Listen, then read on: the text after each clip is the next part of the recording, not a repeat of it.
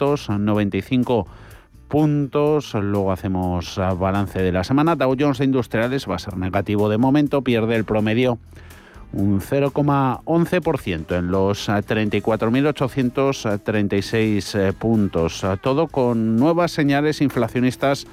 Allí en Estados Unidos los precios a la producción alcanzan en agosto su tasa anual más elevada desde 2010. Joe Biden y Xi Jinping que acercan posturas en Washington y Pekín en su primera conversación telefónica desde el pasado mes de febrero y el presidente estadounidense ordenando, ahí está, la vacunación obligatoria de los empleados públicos. Paul Mielgo, buenas tardes. Hola Javier, muy buenas tardes. Los eh, precios pagados por los productores estadounidenses se han incrementado en agosto más de lo esperado debido a las persistentes interrupciones en las cadenas de suministro que presionan al alza a los costes de la producción. El índice de precios a la producción ah, se incrementa un 0,7% respecto a julio y un 8,3% en tasa interanual. El repunte de la inflación está complicando las cosas para la Fed, que podría enfrentarse a una situación de estanflación.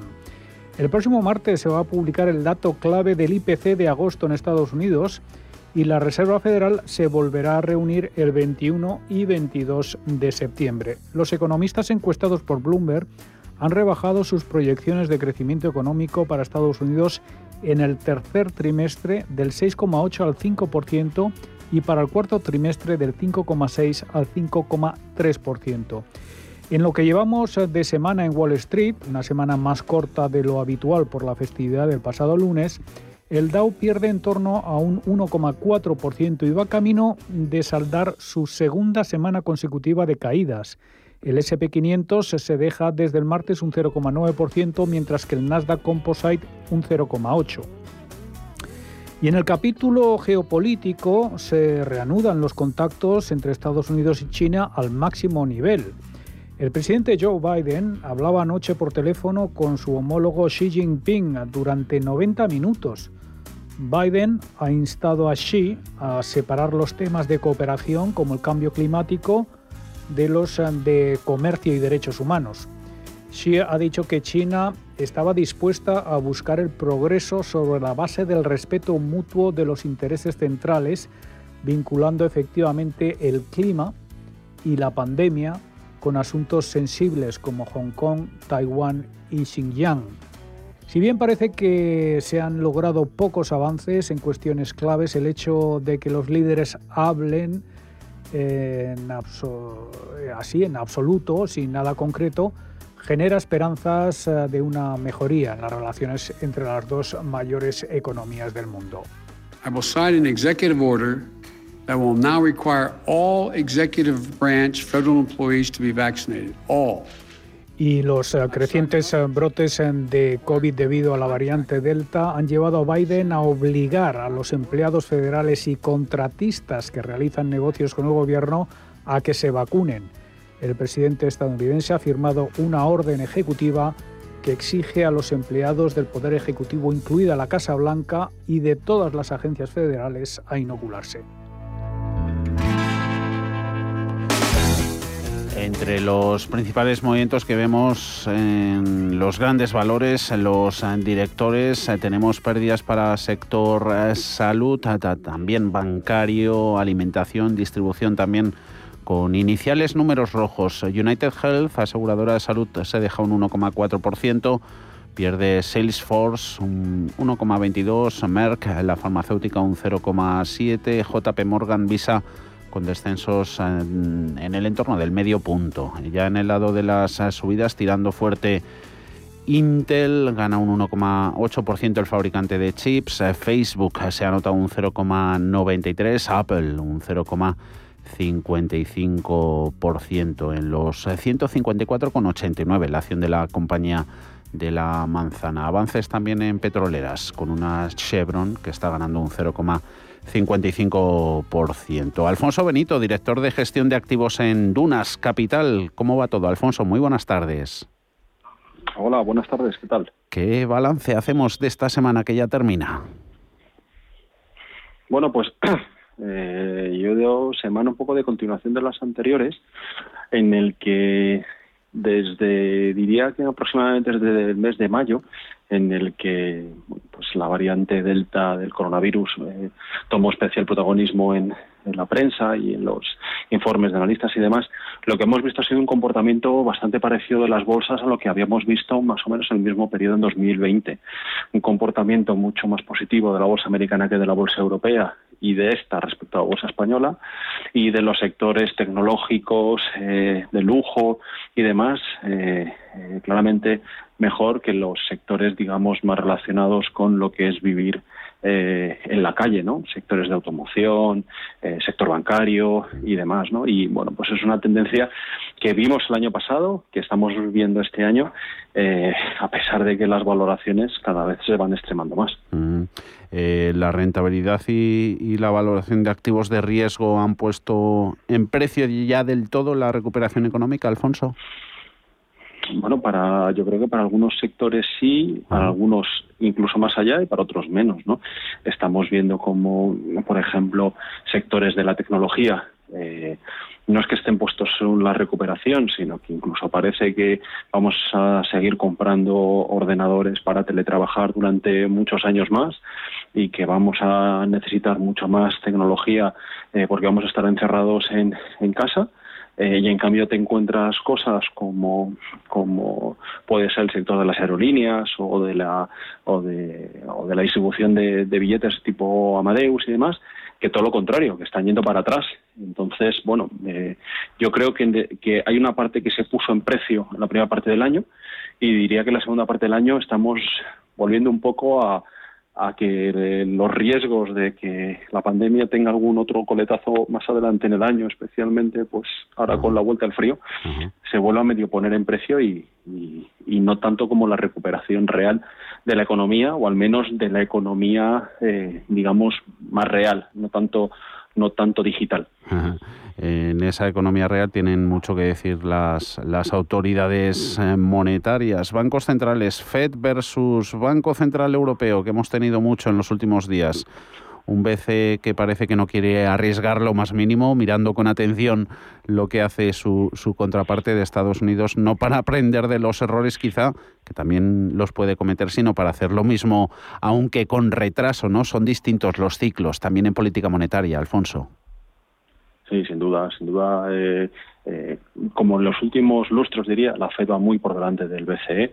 El BCE, en cierta medida, ante la falta de estímulos fiscales del calibre de los Estados Unidos, pues ha tenido que ser mucho más activa de lo que ha sido la Reserva Federal en los últimos años, a pesar de que la Reserva Federal, pues, evidentemente, ha hecho programas de expansión cuantitativa. Ya se está hablando específicamente que a lo largo de, este año o como muy tarde, principios del año que viene, eh, se va a entrar en el famoso tapering y, y, finales del año que viene podríamos estar hablando incluso de subidas de tipos, mientras que en Europa lo de las subidas de tipos, si me permitís la expresión, ni está ni se le espera, ¿no? Entonces, bueno, pues claramente hay una divergencia y hay una divergencia entre la recuperación económica de las economías y de los beneficios de las empresas entre un sitio y un otro.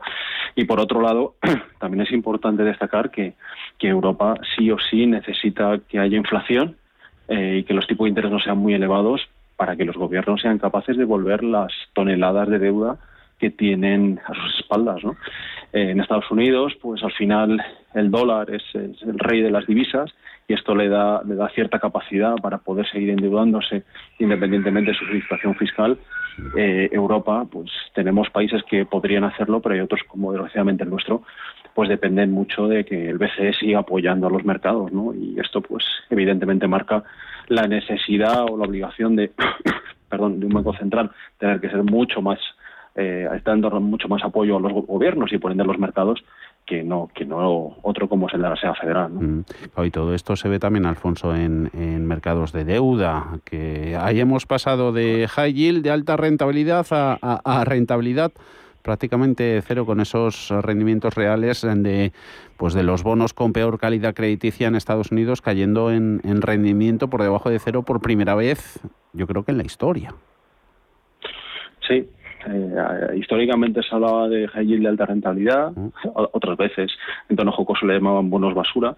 Bueno, ahora lo que casi podríamos hacer es rentabilidad basura. ¿no? La verdad es que el, el porcentaje de activos que no ofrecen ningún tipo de rentabilidad en términos nominales, porque en términos reales con inflaciones del 3% en Europa y del 4% en Estados Unidos, es una pérdida de poder adquisitivo del 3 y 4%, eh, pues es, elevadísimo. Y, y, ahora a día de hoy los bonos que se, su rating es bastante bajo, pues están ofreciendo rentabilidades como las que estás diciendo. Entonces, desde luego la, la inversión generalizada en renta fija es quizá una de las peores inversiones que en el medio plazo se pueden realizar a día de hoy. ¿no? Otra cosa es el corto plazo, que, puede haber movimientos especulativos.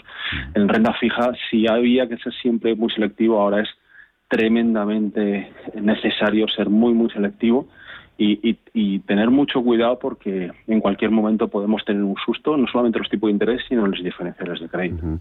Y con todo esto, Alfonso, ¿qué movimientos habéis hecho en vuestros productos en Dunas Capital, tanto tácticos como estratégicos? Pues mira, nosotros desde, diría desde principios del verano, hemos venido eh, de forma periódica rebajando el riesgo de las carteras. Está siendo un año que yo creo que a principio del año 21, si nos lo dijeran, no nos habríamos creído las rentabilidades que llevábamos a cierre del segundo trimestre y, eh, desde luego, los números de las rentabilidades potenciales a medio plazo, eh, como los riesgos asumidos, en nuestra opinión, cada vez compensan menos, ¿no? Y hemos venido reduciendo tanto la exposición eh, a, bolsa mediante coberturas, como también la exposición en, bonos de los que hablábamos antes, que podrían tener cierto atractivo a principio de año, pero que cada vez tienen cada vez tienen menos, ¿no? Lo cual estamos en una posición bastante conservadora eh, podríamos decir de forma metafórica que tenemos mucha pólvora seca eh, guardada por si vinieran oportunidades de mercado, que creemos que la última parte del año habrá algo más de volatilidad y oportunidades que generar, pero a día de hoy lo que estamos es muy conservadores en las carteras, esperando oportunidades, porque insisto, el coste de, digamos, lo que dejamos de ganar, en nuestra opinión, estando en el mercado, es bastante poco con el riesgo que se asume estando dentro de él. Muy, muy clarito. Lo hemos anotado todo Gracias, Alfonso Benito, director de gestión de activos en Dunas Capital. Buen fin de semana, un abrazo. Gracias a vosotros y buen fin de semana para todos. Un abrazo.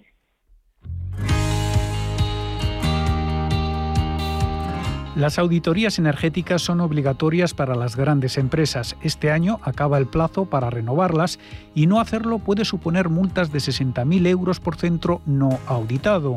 No te arriesgues. En NES contamos con amplia experiencia en la realización de auditorías energéticas de diferentes sectores y hemos llevado a cabo más de 2.000 en los últimos cinco años. Saca la máxima rentabilidad de tu auditoría y averigua cómo hacerlo en NES.es.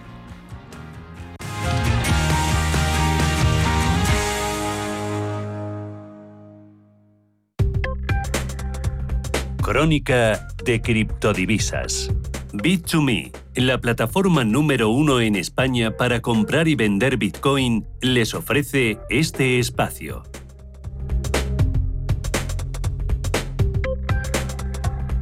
Nos fijamos en el universo cripto, a ver cómo se está comportando este segmento de riesgo en los eh, mercados. Principales eh, criptomonedas las tenemos en tiempo real con caídas no llegan al 1% por poco en el Bitcoin, 45.815 dólares. La semana ha sido movilita. Ethereum en los 3.321, abajo más de un 3%, alejándose de máximos recientemente alcanzados. Ana Ruiz, buenas tardes. Muy buenas tardes. Jornada de dudas, al igual que toda la semana en el mercado de criptomonedas, el Bitcoin que sigue intentando aguantar el tipo por segundo día consecutivo en lo que parece ser un movimiento un poco de consolidación para la reina de las criptomonedas tras la inmensa volatilidad desatada esta semana. Entre las noticias de la jornada tenemos a Mastercard, el gigante de pagos acordado la compra de CyberTrace, una empresa que analiza blockchain en busca de transacciones ilícitas. Esta compra por parte de Mastercard le da la capacidad de rastrear más de 900 criptodivisas, aunque los detalles no han sido revelados todavía. Javier Pastor, director de ventas de Bit2Me.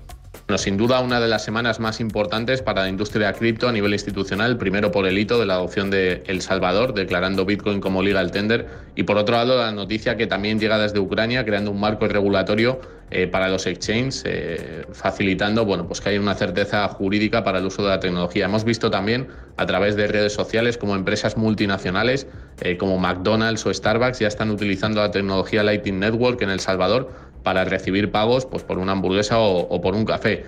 El Lightning Network permite reducir las comisiones de la red de Bitcoin y acelerar las transacciones entre emisor y, receptor. Eh, por otro lado, eh, según el Foro Económico Mundial, la adopción global de las criptomonedas ha crecido un 2.300 en 2019 y un 881 eh, solo en el último año. En cuanto a la cotización, hemos visto una caída importante en, el mercado de 2,3 billones a 1,9 y una recuperación progresiva que nos lleva a los 2,1 billones. Las expectativas siguen siendo muy positivas y estamos viendo alzas de dos dígitos en altcoins como Solana, ICX o, o Atom. Eh, bueno, seguimos, como comento, manteniendo intactas las resistencias y probablemente veamos eh, cómo se ataca el máximo anterior de 63 mil dólares en las próximas semanas. Repaso semanal que nos hacía Javier. Por cierto, en España las colecciones de cromos de Panini de la Liga ahora tienen su formato digital en la blockchain a través del acuerdo al que ha llegado la organización con Sorare para lanzar NFTs de todos sus jugadores. Con este paso, la Liga será la primera de las cinco grandes ligas europeas en entrar en este mundo en busca de nuevas maneras, dicen, de innovar e interactuar con los aficionados. Hay más, la SEC retrasa por tercera vez su veredicto sobre el ETF de Bitcoin de Banek, mientras que Vitalik Buterin propone transferir los NFTs emitidos en Ethereum a soluciones de segundo nivel. Por último, Coinbase ha negado que haya vuelto a incluir XRP en su plataforma. Este espacio se lo ha ofrecido Bit2Me, la plataforma líder en España para la compra y venta de Bitcoin. Si mantienes la cabeza en su sitio, cuando a tu alrededor todos la pierden, si crees en ti mismo cuando otros dudan, el mundo del trading es tuyo. Trading 24 horas, un sinfín de oportunidades. Cuando ves la oportunidad, IG. Todas las operaciones conllevan riesgo. 76% de las cuentas de inversores minoristas pierden dinero en la negociación de CFD con este proveedor. Debe considerar si comprende el funcionamiento de los CFD y si puede permitirse asumir un riesgo elevado de perder su dinero. ¿Tu hipoteca está contaminada por el IRPH? Recuperar tu dinero puede parecer complejo. Nosotros en Durán y Durán Abogados sabemos que es posible. Los resultados, un 99,9% de éxito, nos avalan. Contacta con Durán y Abogados.com. El IRPH para nosotros es cosa del pasado. Tenlo presente. Durán y Abogados.com. Mantén sana tu hipoteca. Invierte en acciones o ETFs sin comisiones. Tesla, Netflix, Amazon, Banco Santander, Telefónica. Miles de acciones de los 16 mayores mercados bursátiles del mundo. Cero euros de comisión hasta 100.000 euros de volumen mensual. Abre tu cuenta 100% online en solo 15 minutos. xtb.es. Riesgo 6 de 6. Este número es indicativo del riesgo del producto, siendo 1 indicativo del menor riesgo y 6 del mayor riesgo. ¿Cuánto dices que gastamos en suministros energéticos? Bueno, lo normal es lo que cuesta el gas, la electricidad. ¿Pero no hablaste con Nes? ¿Con quién? Con Nes, como el monstruo del lago Nes. Consigue ahorros energéticos a grandes empresas de hasta el 40%. Ah, sí, ya sé quiénes son. Expertos en gestión energética, realizan auditorías energéticas, desarrollan planes de eficiencia. No sé cómo no les he llamado antes. Si no tienes un gestor energético, estás perdiendo dinero. Conócelos en nes.es o contacta con ellos en info.nes.es. Te realizamos un estudio de forma gratuita. NES, conviértelo en tu partner energético. Los domingos a las 10 de la noche tienes una cita con El Club de los Negocios Raros. Un magazine dedicado al mundo de los libros. Actualidad, entrevistas, literatura y poesía tienen cabida en este espacio cultural de Radio Intereconomía. Dirigido por Andrés Sánchez Magro todos los domingos a las 10 de la noche.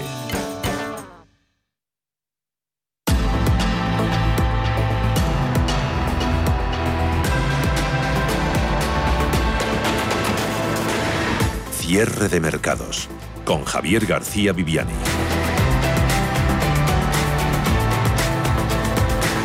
Primera semana bursátil completa de este mes de septiembre llega a su fin y si a falta de la jornada de hoy hasta el cierre de ayer el IBEX 35 cedía desde el lunes un 0,72% en cuatro días, el acumulado de la semana, el saldo, va a ser bastante más negativo, teniendo en cuenta ese 1,09 que está perdiendo en estos instantes nuestro índice selectivo, 8.700 tres puntos, incluso ha llegado a perder el mínimo intradía el IBEX los 8.700, cotizando en 8.676, en su nivel más bajo de esta jornada de viernes, el máximo, o sea, primerísima hora, prácticamente en el arranque, los 8.832, el máximo intradía. No es que lleve la contraria al resto de Europa, porque hay pérdidas también, por ejemplo, en otro mercado periférico, el italiano, con descensos para el MIP del 0,51 ya el resto de bolsas europeas sí que están con subidas, eh, pero incluso el acumulado de la semana puede que sea incluso peor el del DAX que el del IBEX. DAX ganando un ligero 0,14%, 15.645 puntos. Eurostox 50 en 4.182 suma avances en tiempo real del 0,14%. Queda una hora de negociación, poquito más. Nosotros iremos hasta las 7, que entre 6 y 7 de la tarde les ofrecemos, como todos los viernes, los mejores momentos de los consultorios. Vamos con los sumarios. Y hoy de lo poco que se salva en bolsa europea es el sector lujo. Parece esta industria haber sabido lamerse las heridas y remontar en este 2021, donde avanza casi un 20% el sectorial en el año. ¿Seguimos apostando por el lujo, Ana? Tras las caídas de las últimas semanas, el sector lujo está remontando y tirando fuerte en Europa, unas subidas que continúan durante la jornada de hoy tras esa recomendación de compra de HSBC que ha emitido a favor de la francesa Louis Vuitton. Si el sector se ha visto inmerso en altibajos, desde Capital Group recuerdan la creciente dependencia que el lujo tiene de China, un mercado que supondrá en 2025 el 40% de la demanda mundial de la industria. Y aunque las cifras de crecimiento que se esperan para el sector son prometedoras, el gigante asiático está dando malas noticias este verano y el lujo no es ajeno a estas turbulencias. A pesar de todo esto, los analistas piensan que es una megatendencia que continuará pisando fuerte, aunque no se pueden descartar tropiezos en el camino mientras China no remonte del todo y los empresarios catalanes siguen digiriendo la suspensión de la ampliación del aeropuerto catalán del Prat, sienten que son los principales perjudicados ante el aplazamiento sin fecha de una inversión que habría supuesto más de 1.700 millones de euros. Y nosotros ponemos el foco en otro posible damnificado, el gestor aeroportuario, en AENA. Preguntamos a los expertos si esta decisión política puede afectar al comportamiento del valor en bolsa. Alma Navarro, buenas tardes. Buenas tardes. Los analistas que siguen el valor nos han contado que la decisión es efectivamente más política que empresarial y que por lo tanto en principio no tendría que afectar demasiado al comportamiento de AENA en el IBEX. También además porque esta inversión era ya un proyecto entendido a largo plazo, que no iba a tener impacto directo al principio y dicen que por lo tanto el gestor aeroportuario está ahora mismo más pendiente de otros asuntos que sí que le pueden afectar más en el corto plazo. Ángel Pérez, Renta 4 Banco. Ahora mismo yo creo que el impacto es bastante limitado. Desde luego la noticia no es positiva para los intereses de, AENA, pero era algo que eh, estaba previsto para el más largo plazo, con lo cual yo creo que lo que viene siendo en, los niveles de valoración eh, pues todavía no estaba del todo recogida y el impacto, como digo, pues era bastante limitado. Como siempre nos acercamos a la letra pequeña de esta situación a partir de las 5 de la tarde, las 4 en Canarias. Y Pedro Fontaneda, buenas tardes. Muy buenas tardes. Mañana habrán pasado 20 años desde el 11S, un atentado que cambió por completo la mentalidad del mundo entero. Estados Unidos recibía por primera vez ese atentado del islamismo radical en su territorio. Eso provocó una serie de cambios que han derivado hoy en un mundo muy distinto al que hubiera sido sin ese terrible atentado. Y para rememorar esta fecha, en la que murieron unas 3.000 personas, hemos querido recopilar todo lo que ha cambiado en estos últimos 20 años. Muchos recordarán dónde estaban ese día y todas las cosas que han cambiado. Antes no había problema, por ejemplo, con llevar la crema solar en el avión. Estamos hablando de cosas tan pequeñas, ya pero cambió toda la política de fronteras y la lucha contra el terrorismo en todo Occidente. También repasaremos los cambios económicos, por ejemplo, cuánta inflación habrá habido entre estos 20 años, cómo habrá cambiado la macroeconomía de Estados Unidos y de España y también la de Oriente Medio. Responderemos a todas estas cuestiones a las cinco y media de la tarde.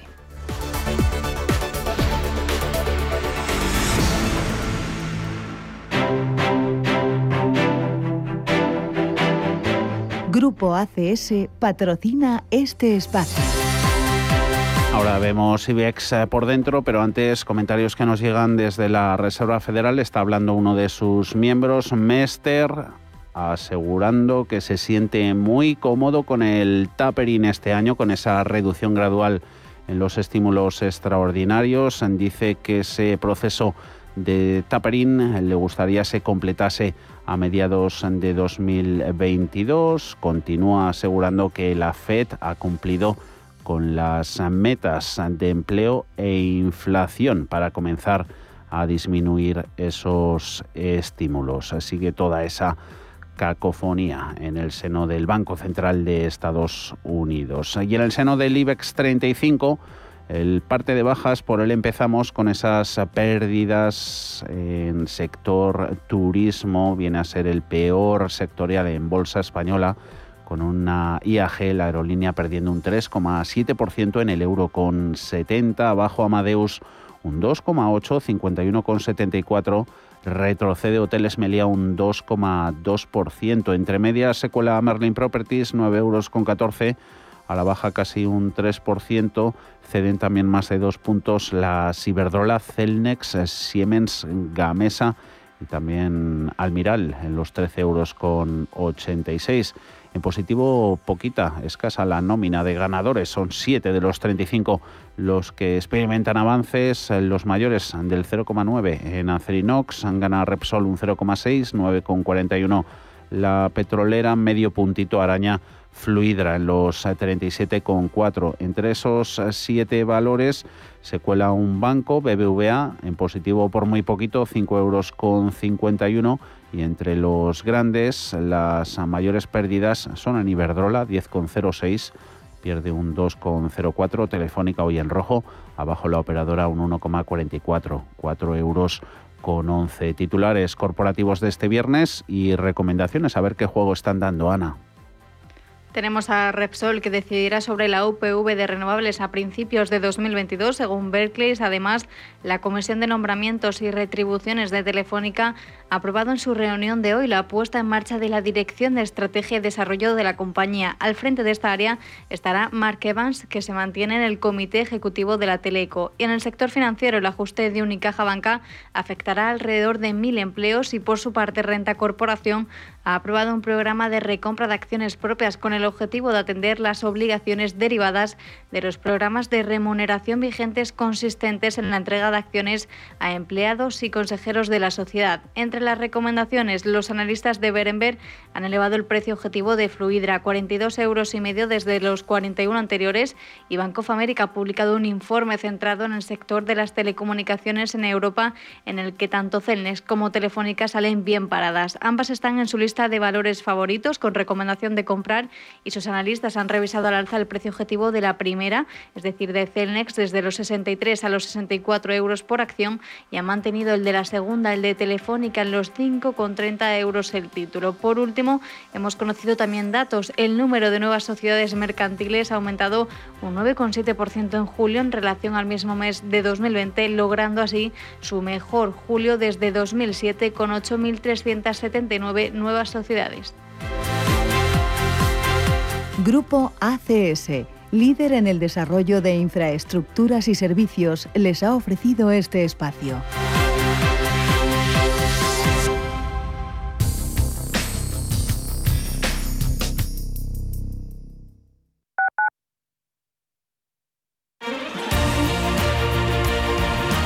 Radio Intereconomía. Eres lo que escuchas. Somos aquello que siempre quisiste ser. Creamos aquello que siempre quisiste tener. Las reglas del juego han cambiado. Somos traders. Operamos. Black Bear Broker. El broker de los traders.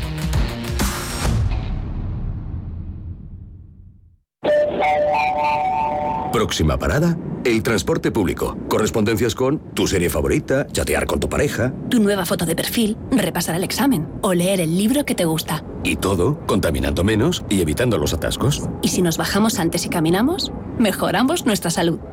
Vuelve al transporte público. Muévete en menos tiempo. Comunidad de Madrid.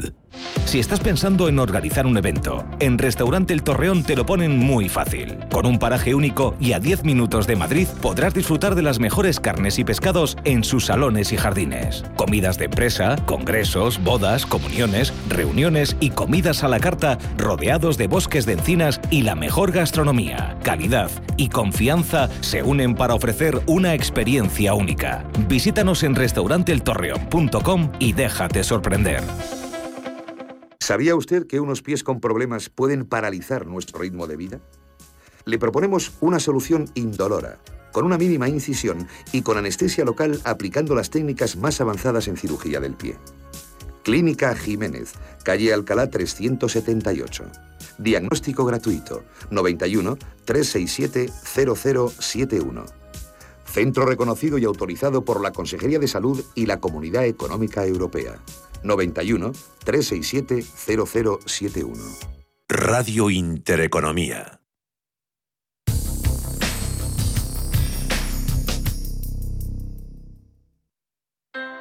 Low interest rates are a symptom of a weak economy. The longer the uncertainty uh, lasts, the costlier it will be for the economy. The output is stronger, a fatigue uh, on, on the shoulders of people. Expansión y ciclo. Cierre de mercados.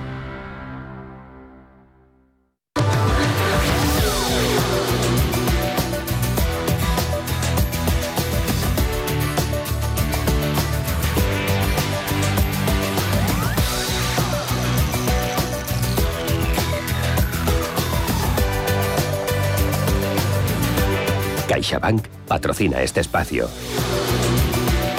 Expansión y ciclo que lo empezamos hablando de una de las referencias económicas del día aquí en España, el déficit público, que baja un 30,5% en el primer semestre, en la primera mitad de este 2021, hasta totalizar esa brecha 48.562 millones de euros, Alma.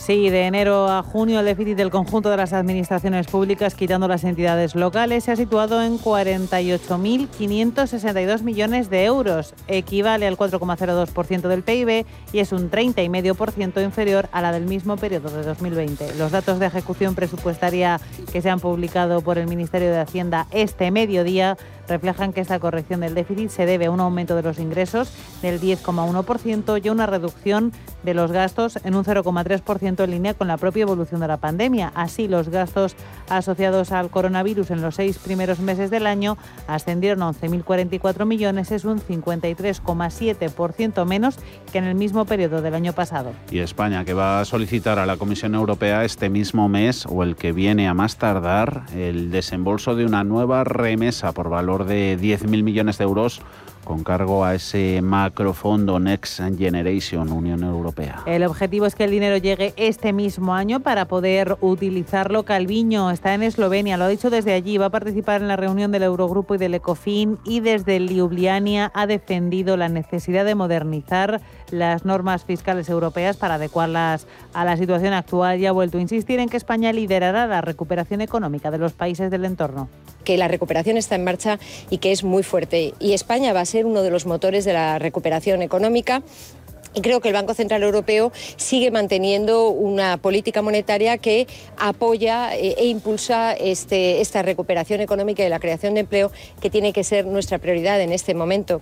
Y precisamente hablando de datos de recuperación económica, la creación de empresas logra su mejor julio desde 2007 con 8.379 nuevas sociedades.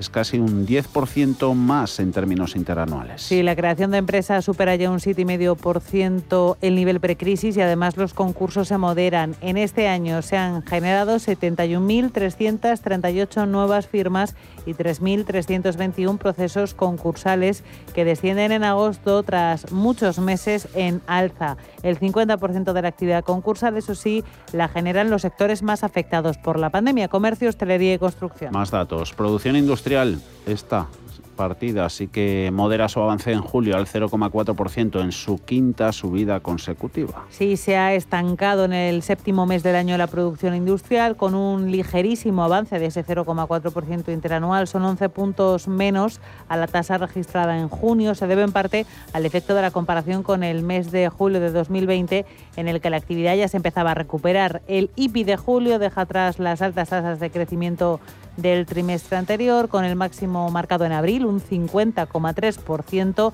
Ya se moderó algo en mayo, el 27,9% y en junio el 11,2%. El PIB de la Comunidad de Madrid se dispara un 31% en el último año. El porcentaje de crecimiento, el de la región capitalina, se sitúa 12 puntos por encima de la media nacional. Sí, porque esa media nacional es del 19,8%, según el dato avanzado que ha publicado hoy el Instituto Nacional de Estadística. La presidenta de la Comunidad de Madrid, Isabel Díaz Ayuso se felicita que Madrid vuelve a impulsar el crecimiento en España y esto es fruto de las políticas que hemos puesto en marcha en los momentos más difíciles de la pandemia. Estos datos respaldan la estrategia de Madrid, impuestos bajos, libertad económica y luchar contra la pandemia con medidas creativas, pero sin parar nuestra economía. Terminamos con el precio de la luz. Bajará algo mañana, pero se seguirá situando por encima de los 150 euros el megavatio hora. Sí, de hecho, el máximo en el tramo horario, que se producirá entre las 10 de la noche y las 11, alcanzará de hecho otro récord histórico, 165 euros el megavatio hora. Hablamos también de la pandemia, porque la OMS pide a los países adoptar una política sanitaria única para hacer frente a futuras pandemias. Sí, el organismo internacional ha dicho en su último informe que la pandemia ha acentuado las disparidades sanitarias, económicas y sociales dentro de la región europea y que por lo tanto habría que invertir en el fortalecimiento de los sistemas de salud. Lo que ha fallado, según los expertos, ha sido la preparación y anticipación frente a las pandemias en todos los países de la región europea de la OMS. La solución para solventar este problema, dirigir una gestión sanitaria única para evitar problemas de divergencias políticas a la hora de implementar recomendaciones. CaixaBank ha patrocinado este espacio.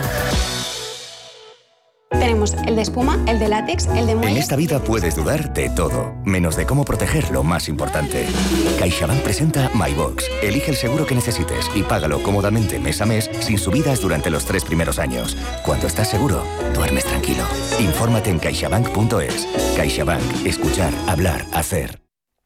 Hoy el mercado rebotaba por momentos, eh, luego ha empeorado un poquito la cosa, ahora tenemos casi pleno al rojo entre los principales índices. Por la mañana servía el débil argumento de que el presidente Biden y el presidente chino Xi han mantenido esa primera reunión en mucho tiempo. No parece que haya servido absolutamente para nada y de hecho durante el día China pues ha dictado nuevas leyes que perjudican al sector químico de Estados Unidos, pero ha dejado ese efecto psicológico, buen pose, buen fondo, que aunque puede que no dure mucho, ahí está. De momento ya consiguió que las bolsas asiáticas cerraran al alza. De China vamos a hablar en los próximos minutos en cierre de mercados con Diego Morales del Departamento de Inversiones de Aspain 11 Asesores Financieros EAFI. ¿Cómo estás, Diego? Muy buenas tardes. ¿Qué tal? Muy buenas tardes. Pues muy bien, ya Sí. Me alegro. Sí, ya ando por finalizar la jornada. Ya queda Así que muy bien. Ya queda poquito para dar carpetazo a la semana. Hemos, recibíamos esta semana un, informe vuestro y digo, mira, vamos a llamarles para ver qué nos cuentan, que hablabais de todo esto, ¿no? De las medidas eh, regulatorias tomadas por China contra, contra muchos de, de sus sectores. Todo esto, Diego, está relacionado, ¿no? Con problemas estructurales de la propia economía china. Y si las toma por algo será, ¿o no? Sí, claro. Mira, nosotros eh, eh, al principio de año, cuando comenzó todo el revuelo sobre las tecnológicas, sí que bueno encontramos esa razón eh, desde el punto de vista de, un mayor control por parte del Partido Comunista Chino y cómo quería evitar que estas compañías pues tuvieran incluso más poder que el partido, podían influir en la población más que el propio gobierno de Pekín. Pero claro, luego cuando ya impone las medidas al sector de la educación mm. eh, privada del país, que bueno ya tuvo medidas en, el año 2016, pues bueno, ya entraron eh, para nosotros a jugar otros factores como problemas estructurales. Mira, cuando eh, publicaron el censo eh, a comienzos de, año, sobre los meses de marzo, mayo, no, recuerdo muy bien, ya dieron eh, síntomas de que la población china no está creciendo lo que el propio partido o el propio gobierno de Pekín quiere. ¿Esto por qué? Por la, falta de, nacimientos, sobre todo. Entonces, claro, nosotros encontramos razones, eh, en primer lugar, en la política del hijo único, ¿no? que, impuso, que impuso China ya, ya en el 79, que luego sí que es verdad que prohibió y a partir de 2015 eh, permitió a las familias tener dos hijos, pero ¿qué ocurrió? Que esa, esa, esa medida tuvo un impacto muy limitado en lo, que es el número de nacimientos, ya que ese mismo año, en 2016, el año siguiente, nacieron, sí que es cierto que nacieron eh, casi 18 millones de, de bebés, pero quedaron por debajo de las expectativas. Y justo este año ha vuelto a incrementar eh, el, número de hijos eh, de, que pueden tener las familias hasta el número de, tres hijos. Pero ¿qué pasa? ¿Qué ocurre? Que nosotros, eh, bueno, se puede estimar que las medidas van a tener la misma repercusión que las anteriores, es decir, que van a tener una repercusión cortoplacistas, por así decirlo. Entonces, claro, ¿cuáles son los problemas de fondo? Uno de los problemas de fondo que vemos, evidentemente, que cuando un país pues, avanza hacia una economía desarrollada, eh, bueno, la industrialización de su economía requiere una urbanización de, la población. Cuando eh, crecen las ciudades, al final los sectores que quedan más eh, atrasados o que ocupan menos fuerza laboral es el sector agrario, que era bueno, pues un sector que, al final demanda de, hijos varones, que es lo que, lo que ocurría en el pasado y por eso vemos esa diferencia grande entre el número de hombres y mujeres en China. Entonces, claro, al mudarse eh, la población a ir eh, hacia esa transición hacia la, hacia la, ciudad, el coste de vida también aumenta. Y el coste de cuidar a un, a un adolescente, a un niño en China, es muy elevado. Una de las razones es la, la, eh, excesiva o excesiva o bueno la, la, presión que, que, ejerce el partido chino a la hora de hacer el proceso de selección de, la selectividad de su país, que son pruebas muy exigentes, que bueno, no, sabemos si son más difíciles o menos difíciles que, las del resto del mundo, porque yo personalmente no he visto ningún examen, pero sí que sí que tenemos conciencia de que son eh, muy exigentes y eh, se someten a, a los jóvenes a mucha presión, ya que de esa nota va a depender si pueden acceder a una buena universidad o no. Y si hacer una, una buena universidad ocupar un buen puesto de trabajo y tener eh, una vida o permitirte una vida y dar una vida a tu familia, pues mucho, mucho mejor. Entonces, ¿qué ocurre? Que con las horas que, eh, obligatorias de educación, estos, estos jóvenes no, no, no pueden eh, acceder a, a, las notas más altas. Entonces, las familias se ven obligadas a llevar a sus hijos a estas empresas de educación privada que daban bueno, asignaturas troncales para la preparación de, de como digo, de esta, de esta selectividad. que ocurre? Que estas academias eh, requieren de un, de, un, de un, esfuerzo económico para las familias y las familias prefieren eh, destinar los recursos de, de sus ingresos, de, de, sus salarios, a educar a un hijo que no, por ejemplo, a dos o a tres que ya tendrían que seguramente reducir la, la, los estudios de, un hijo o simplemente eh, decidir que un hijo pues bueno no va a optar a una buena nota hacia, hacia la selectividad y por eso, eh, o una de las razones que encontramos es por esa presión hacia, hacia estas empresas que se dedican al, sector de la educación privada. Y son empresas, además, digo, que, que cotizan en, en, el mercado americano. Parece que al gobierno chino, como decís en vuestro informe, eh, no le importan las pérdidas en capitalización que puedan sufrir todas estas compañías, esa destrucción de, valor bursátil de parte de su tejido empresarial, con el fin de, imponer de fondo RQR sus políticas. Claro, es que es algo a lo que en, Europa, en Estados Unidos, en países eh, con una seguridad jurídica o con un, gobierno que no es tan proteccionista, por así decirlo, o no está tan encima de, bueno, de, las libertades eh, sociales y las libertades del sector público, por así decirlo, pues nos resulta eh, muy chocante, ¿no? Cómo un gobierno puede actuar en, el sector eh, privado de, su economía, ¿no? Y, bueno, de la noche a mañana, pues impedir que empresas puedan tener beneficios simplemente porque bueno, porque piensan o consideran que bueno no no va acorde o va en contra de, las políticas tomadas por el partido y crea problemas estructurales del país, ¿no? Como eh, un, propio gobierno, un propio país puede puede realizar estas medidas y sin importar, bueno, como decías, la, pérdida de capitalización bursátil y la pérdida de valor de su tejido empresarial. Oye, Diego, y todo este afán regulatorio, fiebre normativa, el riesgo país, ¿no? que no deja de ser otra cosa. ¿Ya está recogido en, en valoración de los activos chinos o todavía no? Bueno, es que cuando, eh, cuando evaluamos, cuando eh, analizamos eh, a la hora de, invertir en, en, una compañía o en un, país o en una zona geográfica, también hay que tener en cuenta, bueno, lo que comentabas, el riesgo país, la seguridad que nos va a dar bueno, la estabilidad jurídica o las políticas que, pueda tener un partido u otro y cómo va a afectar a nuestras inversiones, porque evidentemente, bueno, como acabamos de ver eh, con lo que con lo que estamos explicando, evidentemente afecta.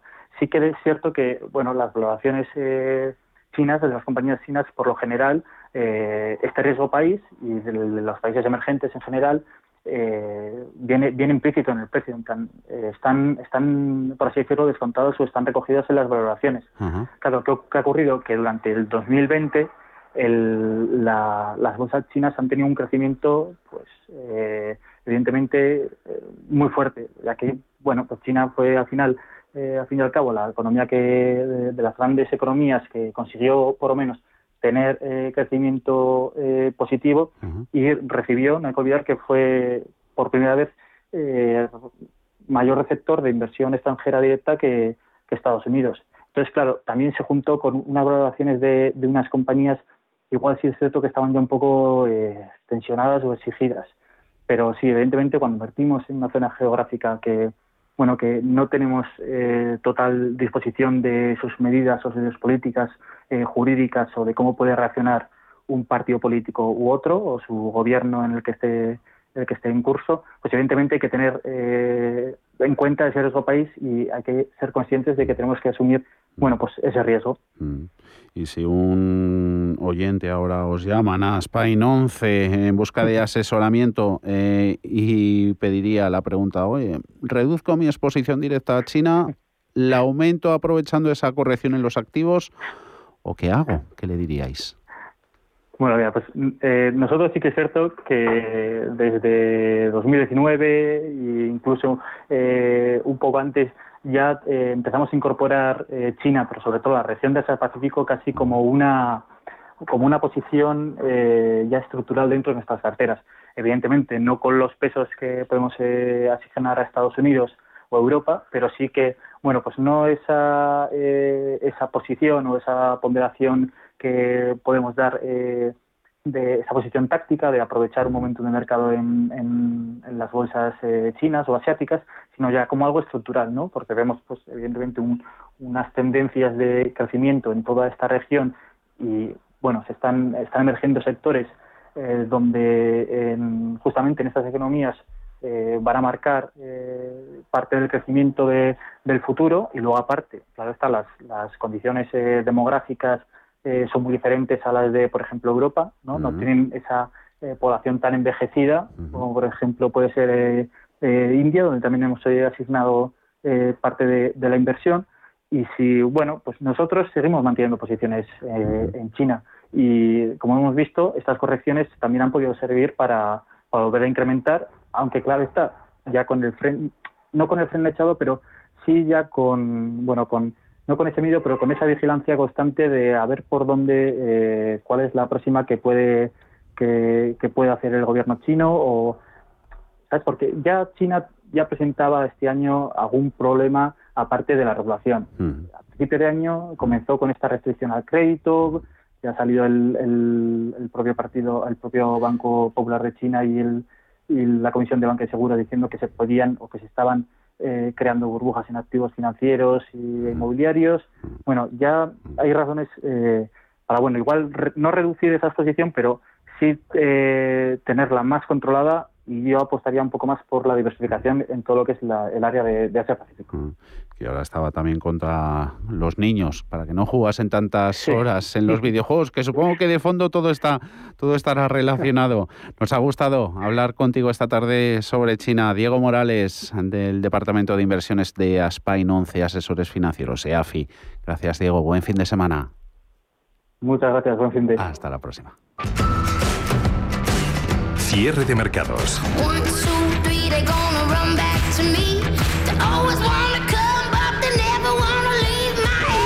Los mejores expertos, la más completa información financiera. El espacio de bolsa y mucho más.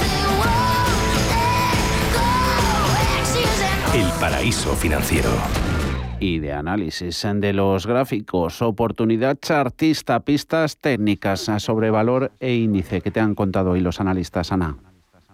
Hoy hemos hablado con el analista técnico Jorge Laje de CM Capital y mirando índice se decantaría por nuestro IBEX 35. Dice que por el momento la referencia de los 9.000 puntos ha frenado en las últimas semanas los avances en el índice español, pero reitera que las caídas no obstante están siendo contenidas y cerca de los 8.500 puntos vuelve a entrar dinero en este índice. Mantenemos, por tanto, una visión positiva para el medio plazo y esperamos que en próximas semanas esta referencia pueda también ser perforada para volver a dirigir su cotización a zona de altos del año. De momento, el IBEX 35 ha tenido una peor evolución respecto a otros índices europeos.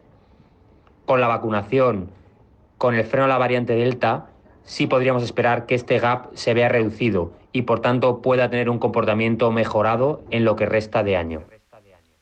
En cuanto a valores, el elegido es Banco Santander. Nos comentaba que las recientes ventas en sus títulos han llevado la cotización del valor a las inmediaciones de los 3 euros por acción y en esta zona de precios piensan que el valor cuenta con un apoyo comprador significativo reforzado por el paso de su media móvil de 200 sesiones. Recordar que este indicador es muy utilizado y sirve para medir si la tendencia es alcista o bajista en un valor. Aprovecharíamos, por tanto, con un horizonte a varios meses esta situación para tomar posiciones este, en, el sector y en este valor en concreto, en espera de que el escenario de normalización de la política monetaria por parte de los bancos centrales favorezca unos mejores resultados de todo el sector y con ello pues, su cotización se pueda ver bastante favorecida. Una entidad que cae en estos momentos un 0,8% en los 3,04 euros por acción. Cierre de mercados. La actualidad al minuto. Prudencia, constancia, equilibrio y flexibilidad. Valores imprescindibles para una buena inversión. Gama de fondos Dunas Valor. La gestión independiente que sabe cómo proteger al máximo su inversión en el mar financiero. Información publicitaria de productos financieros. Consultar la información legal en nuestra web dunascapital.com. ¿Que unos vaqueros rotos cuesten lo mismo que unos nuevos es normal? En Air Europa no sabemos qué es la nueva normalidad, pero con estos precios, lo normal es que vueles.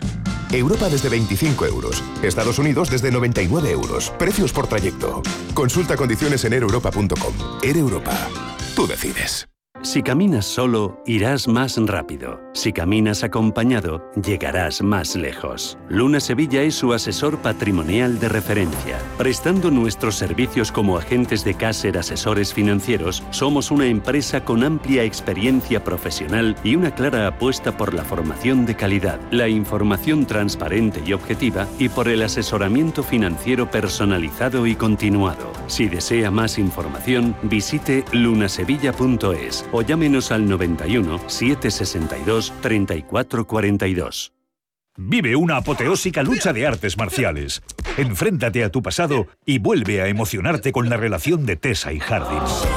Esta semana siente el mejor cine en la gran pantalla de Cinesa con Shang-Chi y la leyenda de los Diez Anillos. After, Almas Perdidas. Consulta cines, horarios y calificaciones en cinesa.es. Peregrinos es el programa que te invita a recorrer con nosotros el Camino de Santiago. Los viernes en Radio Intereconomía, Peregrinos. Te contaremos su historia, sus lugares más emblemáticos, la actualidad y los testimonios de superación que quedaron impresos en las huellas del camino. Peregrinos. Los viernes a las 8 de la tarde en Radio Intereconomía. Los mercados financieros, las bolsas más importantes Información clara y precisa. Esto es Radio Intereconomía.